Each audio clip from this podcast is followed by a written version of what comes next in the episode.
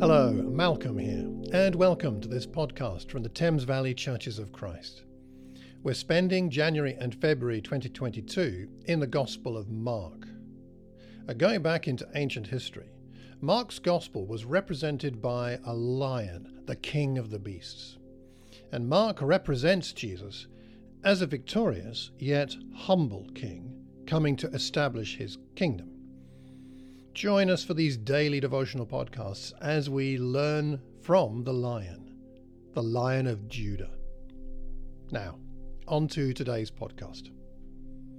We're starting chapter 12 today, and we're going to look at the first 12 verses, the parable of the tenants. But just before we do that, a quick overview of the chapter to remind us as we listen to today's podcast and future ones that this whole chapter is largely about giving God what he deserves.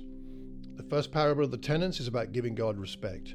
The discussion about the coin we'll see in the next podcast is about giving God his due. The teaching about marriage and the resurrection is about giving God's word respect. The teaching on the greatest commandment is about giving God your best and loving your neighbor. The greed of the religious leaders is about God deserving honor, not his servants. And the offering of the widow at the end of the chapter is about giving God our best. So let's remember that as we look at all of these issues in the next few verses. Now, our text today is a parable about the tenants. A man plants a vineyard, he builds a wall, digs a pit, a wine press builds a watchtower, rents it out to some farmers, and moves on.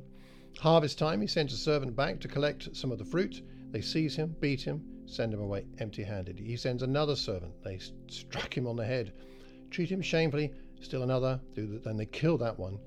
He sent many others, some of them they beat, others they killed. Finally, only the son is left. He says, I'll send him.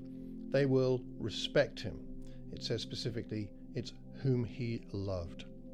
But the tenants said to one another, This is the heir. Come, let's kill him. The inheritance will be ours. They take him, kill him, and throw him out of the vineyard. And what would the owner do? Jesus says. He'll come and kill those tenants and give the vineyard to others.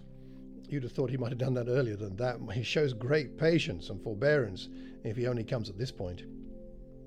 Haven't you read this passage of Scripture? Jesus said, The stone the builders rejected has become the cornerstone. The Lord has done this, and it is marvelous in our eyes. Chief priests, teachers of the law, the elders look for a way to arrest him because they know he's spoken the parable against them. But they were afraid of the crowd, so they left him and went away. The kind of scenario Jesus paints here with the tenant, the tenants and the owner of the vineyard is quite common in that day. The fence and watchtower are built to keep the enemies at bay, but are in fact used to keep the owner away. Somebody once said that the greatest danger to the church is not external persecution, much as we would not want that or court it, but the greatest danger to the church is not external persecution, but internal, prideful attitudes. And that can be true for individual disciples as well as congregations or movements. And if you look at your church history, I think it bears this out. And if that's the case, it's only a repetition of what Israel did time and time and time again in their history. And in the days of Jesus, it was no different. They rejected him, the one that God had declared he loved. They rejected the Son sent by God, the Son sent to his legal and rightful inheritance and yet he is sent away, not only beaten, but ultimately killed. Let's spend the remaining moments of today's podcast, podcast thinking about the fruit. There's meant to be fruit. There's meant to be a harvest. When you rented out a vineyard like this, you didn't expect harvest in the first uh, four years, well, three years. Three years will be sowing and, and raising the, the vines. The fourth year there might be a harvest, but that will be dedicated to God and given to the temple. But then the next year after that, after four years, a fifth year now of, of patience and hard work, fruit is expected. Fruit is natural and is meant to be a harvest.